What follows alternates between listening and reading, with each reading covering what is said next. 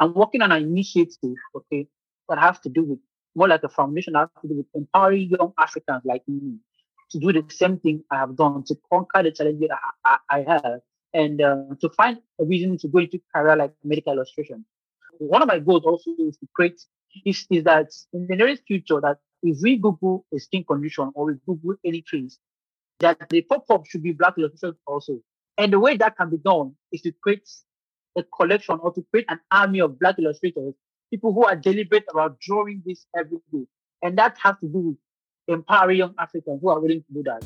And not just empowering them, is to train them on how to do make illustrations and empower them with gadgets to do that. Hi, everyone. Welcome to the Good Health Cafe, the place to learn about how to navigate the healthcare system and understand health in plain language. I'm your host, Nikita Boston Fisher, a health educator with a passion for meeting people where they are. Today's guest is Mr. Chidiebere Ibe. Chidiebere is a Nigerian medical student and medical illustrator who sprung to fame last year when his illustration of a black fetus in a mother's womb went viral. It was the first time that many people had ever seen such a drawing. Today, Chidiebere is here to tell us all about how he got into medical illustration, what going viral has meant for his life, and what his hopes are for more diversity in medical illustration. Grab your warm drink and let's get to the episode. Hi, Chidiebere. Welcome to the Good Health Cafe. It's an honor to have you here. It's an honor to, to, to be here today. Thank you. So, berry. you have become famous for the illustration of a black fetus in a womb. But before we start to talk about that picture, tell us a little bit about who you are, how you got started. All right, I'm Chidiebere Ibe, and I'm a Nigerian medical illustrator. I, I did a first degree in chemistry at the University of Uyo. And um, so being passionate about medicine, I kept on applying to medical school for 10 good years, and I wasn't admitted into medical school until the last day, which I was admitted in Ukraine. And on and on, I went into medical illustration because uh, I'm artistic also, and I love, have passion for art and medicine. And the only way to, to create that balance is to go into medical illustration. So I went into medical illustration. It's been a very difficult journey, but I, kept on pushing myself. I kept on pressing forward to achieve more. And um, and I'm here today. So I, would say I'm not lucky, I think um, I had worked hard for this moment. Well, fantastic. Congratulations. How long had you been drawing? I've been drawing with pen and pencil since 2014, but uh, in medical illustration, I started 2020 during the lockdown. Wow. And I saw that you've done many drawings before this Black fetus drawing. What do you think was so special about this one that made it take off in the way that it did? All right. So basically, um, two things special about this drawing. First of all, once I, I, realized that when this drawing came, it was it was it was in a time where there was a lot of healthcare disparity among black pregnant women, where black pregnant women were not given equal uh, uh, equal attention as the, the white were given, where black pregnant women were, were, were devalued, where they were discharged from hospital, and there was an increased mortality, maternal mortality rate and infant mortality rate because because it was simply because of being black. So the joint point at, at the right time to advocate for, for equity in healthcare. And also the what made the joint also become very viral was because the, people had never seen a black fetus drawing before in their entire life. I mean, this is the first ever black drawing. I mean, there are other drawings, but people did people did a couple of black illustrations of black fetuses. But I, I, I think what what more considered was the skin tone that I was able to use for this particular drawing was what made it go very viral. And, and, and, pretty much that it had to relate to modern which is actually an essential area of medicine in, in, in, in this generation. That's awesome. I have to say, I'm definitely one of those people who had never seen a picture like this before. so it was very exciting to see. It's funny, you mentioned the importance of mother to child, and we know that there's this huge maternal mortality issue around the world. But actually, Chidiebere, you want to be a neurosurgeon, is that right? What has appealed to you about neurosurgery? All right. First of all, I I love everything that has to do with the brain. It's, it's, it's, it's I know it's complex, but I love it a lot. And uh, I I want to be a pediatric neurosurgeon because I understand the amount of pain children go to in local community, not being able, able to afford healthcare fee for surgery. And uh, And being also in Africa, where there, there is a very little number of neurosurgeons, and in some country in Africa, there is no neurosurgeon. It is for me that if a child has um, has a congenital defect or a child has um, a brain defect, he or she would die because there are no neurosurgeons to take care of that. And that's the problem. That's the problem in Africa. So I, I it, it, it became, very personal for me because I wanted to be able to give children that happiness again. And and being as a young child, I lost my mom to cancer, and uh, it it was very painful because I I watched her pass on and I couldn't offer help to her. So, so it's it's it's more of going to a child's a child's brain and and and taking away the taking away the pains that they cannot even bear. Oh, wow, that's beautiful sentiment. I'm sorry to hear about your mom, but it seems like it turned into a really amazing passion that you're getting to live every day now. Yes, that's right. Tell me, what was your life like before this picture, and what's life like now that you're viral? Well, to, I, I feel very normal. I, I know that I have a very busy schedule. I have lots of interviews, and but uh, for me as a person, I feel very, very normal because um, before I went viral, I was doing my normal thing. I was still working hard. I was still doing my drawing, and even after I went viral, I'm still doing my drawing. I'm still doing my normal routine of what I was doing before. And for me, I feel very normal about it. There is no nothing really changed about me. It's just uh, it's just um, seizing opportunities that has really I mean been um, the, the watchword. But I mean, at this moment of being famous and being viral, um, it's it's something I'm grateful for. It's something that I am thankful for, and I think I'm making wise use of this opportunity, and also using this opportunity to to encourage other persons, other young people like me, because when the road gets tough, I think that is a light at the end of tunnel. How long does it take to do one of the drawings? Well, that's actually dependent on how complex the drawing is. So for this, for the black drawing, it took two days to, to, to do that. And but there are complex anatomy that could take one week to produce. And for me, basically, I was using a computer mouse to draw. So that's why it was quite time consuming because I didn't have sophisticated tools to do. But basically, on, on norm, it could take about two to three days to produce a, a good detailed illustration. And you mentioned that you had been doing medical illustration for a while. How did you get into that? Is there a training that you do? Like, how does one become a medical illustrator? For me, I am a self illustrator. So everything I learned was what I taught myself. Oh. I and they they are not tutorial on YouTube, so I have no reference. I had I had nothing to watch to learn how to draw this thing. But I had to because I had a I had a very I have a very artistic mind that has helped me, you know, eh, eh, make it quite easy for me to, to cope and adapt. But for general, for generally, for those who want to go into medical education, there are actually schools that do master's degree medical education. and that's the US and UK, but there is none in Africa. And so you, you, you, you must have a prior artistic um, background. You must have a creative background to draw and and and, uh, and take some anatomy courses and physiology courses. Uh, for me, that that was self-taught. I had to teach myself basic anatomy. I had to teach myself how these things um, position, how they are in the body, their positions in the body, and uh, it was very, very, very difficult because learning anatomy alone can be so difficult. But I, I wouldn't say that I've mastered everything. I wouldn't say that I've gotten there.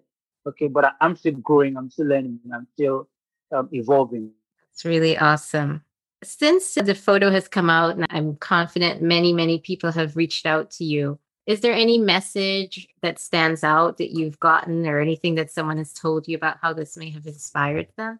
A lot, a lot, a lot of messages. So, uh, for, for first of all, for those in my community, for the medical officials, I had a lot of reaching out to me said that from now onward, that drawing would be more black skin illustration. And that's the change we've been looking for. And also people have reached out and said that I mean, a lot of publishers saying that they want to include a lot of black medical drawings in that textbook and their publication. And I, I, feel that that's the way forward. That's the way forward to creating the long-lasting change that we actually for.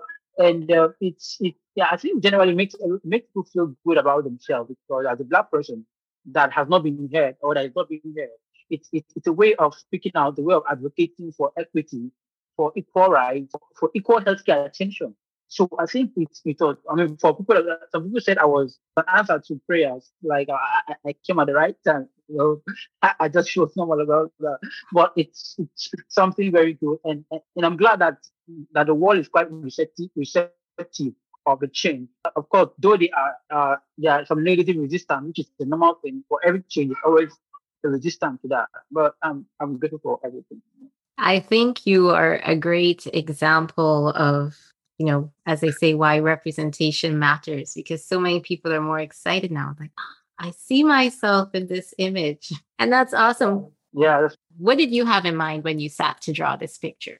Well, so basically, when I did this drawing, the drawing came out, uh, came after I was denied my visa to go. So I was, I was worried. I was, I was concerned because I had spent virtually all the money I had to do visa. I didn't have anything to go to school, and uh, still in that concern, I had to keep on working because I had no excuse. How to just keep on doing what I love doing. I did the drawing, but the goal wasn't to be viral. I, I never knew I was going to be viral. I just did because, as I earlier said, I, I have a lot of drawings. I have a lot. So I mean, I didn't know this would make me viral. So I did that. When I did the drawing, I posted that. I just advocated and said that I am black and black is beautiful and that more of these should be included in medical literature. That was what I, I, I spoke about with the drawing. And uh, to my amazement, went viral. I mean, I woke up, I couldn't keep up my emails anymore, to messages anymore. I had to quickly, I had to quickly look for a manager, you know. But it's it's something very uh, very good. And so prior to the prior to going viral, I think um, as I said, the intention wasn't to go viral, but to advocate but but I'm glad that the advocacy is picking up. It's it's it's out there, and people are joining the train to advocate for it. What do you want for the future? What is your vision of your life and medical illustration? All right, for me personally, I want to be a doctor in the field. Okay, I don't want to be a doctor that stays just in the hospital, uh, take care of patients. I want to be a neurosurgeon that goes out to the field to take neurosurgery to the community. Okay, to, to give healthcare services neurosurgical health services to local communities who can afford them. I know that's difficult, but it can be done. And, and, and also one of the goals and uh, one of my big visions is to see that in the near future, that Black illustration becomes the norm, that our children come and see these drawings as a norm, that medical, that upper medical students would, would see themselves in medical literature. And that that has been my end goal. That has been the purpose. That has been the essence of creating drawing. That this drawing should be common in medical textbook. That that's that's the vision that I have, and um, and the only way to do that is to is to create more of these, to partner with a lot of people who have vision, who are have the same mindset for creating the drawing. And I feel that that's where the change begins to happen. That's awesome. That's where the change needs to happen.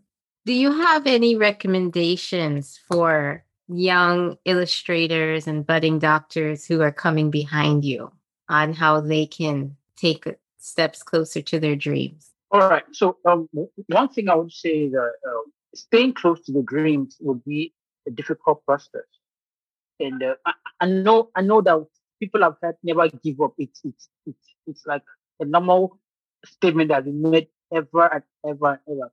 But that's the fact. That's fact, you know, that because it will get difficult, and and the fact that the fact that it gets difficult means that you're on the right track, and that's why it gets difficult. For medical students out there who are medical school, who who are offering training medical students, or for anybody out there, any young person out there who's wishing to make a big change in his or her life, uh, well, what I would say first of all is to look inward because I say this every time: look inward because we are all different. We are all wired to do different things, and uh, and what makes you unique is not what makes you unique, and that's why looking inward is the foundation to make a great impact as a young person. And, um, and once you're looking for a young person, you have to be honest with yourself. Because I realize that a lot of persons have, have lied to themselves, have lied to becoming who they are, who actually, who actually they want to be that they're not. And that's not the person. The essence is true growth. And true growth comes from understanding from where you came from, where you are, and where you're going to. And when you understand that it's the process to becoming a better person, a better, a, a better version of yourself. So uh, I mean, I'm talking from my personal experience. You know, I I I never had everything laid out well for me. Everything was had been difficult from step one. In my family, I wasn't the smartest kid. I wasn't. I was. I was actually the last. I was one taking the, the, the, last position in class. You know, but I mean, look at how it played right now. See, so the, that's because I had a personal target. I had to, had to look inward and said, okay, in my family, I'm the most creative. So how can I use my creativity to my own advantage? And that has worked out for me. So for every other young person out there, you understand what works for you, understand who you are as a person, because that's where greatness starts from, understanding who you are. And I tell this everywhere. And the best gift you can give to the world is the gift of self. And you can't give yourself out when you've not understood yourself. Oh, I love that. Did I hear you say in the beginning that you were applying to med school for 10 years? Yeah, I mean, when, when I was young, I mean, the, the career I had choose myself was medical or medical doctor. I had never known any other career, and um, I knew that, that that was that was what I was called to do. But the journey was very difficult. So I tried, and I said I wasn't that smart. So I had tried medical school for years, and I wasn't admitted. So I had to do a first degree in chemistry. Even while I was doing my first degree, I was still applying to medical school. And family said that, the, that I am on my own. I was going to pay my school fee. My family came out to medical school. At the time, we spending money again on medical school and all of that. And I, I, mean, that prompted me to learning a lot of skills, to learning graphic design, photography, videography, because I needed money to go to school. And uh, it's amazing to know that that has actually paid off, that has that what has helped me to to get to this point. So it's it's it's been a long, long journey.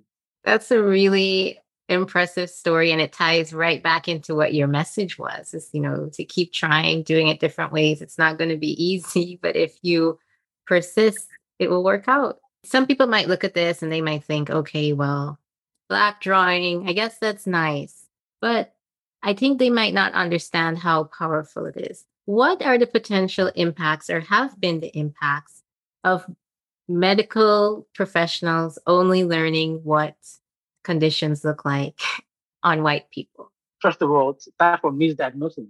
All right.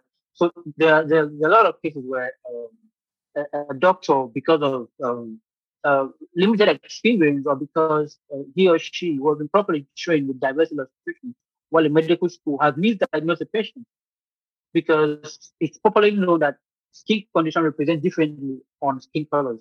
Or the way different on black skin is different from the way it presents on white skin. And, and, and I mean, it, it's also amazing to know that black doctors do not have to diagnose skin condition on black patients. And that is so much of a, of a gap there. Everything uh, uh, uh, falls down on the foundation of representation. Okay. And also, black patients have lost their confidence in walking up to a doctor because he or she would know that I am black and doctor is white. He, he may he or she may not give me equal attention that, that he or she deserves. I mean, that's, that's, I mean, that's because this representation has not been something, has not been there from the inception. So, and that has built an unconscious bias towards the black people. I mean, there's, there's a lot of saying that black people are, black pregnant women are strong enough that they do not really need any maternal care, and all of that on all of those cliches. So it is one of the, the, the detriments, or I would say, of lack of representation.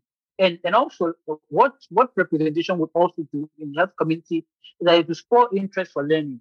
Because as medical students would see themselves more medical literature, they would say, Oh, I see myself. Because I, I, I had a mother reaching out to me in the US. She said that uh, she showed the drawings to her younger children. And the younger children said, Oh, I see myself now. I can now study medicine. As, as amazing to hear as that. So it, it, it has a way of of tuning our attention or tuning our interest in a particular direction.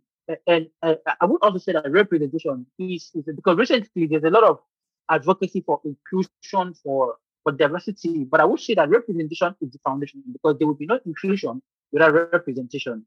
And um, and also to also add to say that um, that representation has a way of improving our healthcare outcome because if medical students are trained properly with the restrictions, they would have more experience to treating black patients and the healthcare outcome would also improve.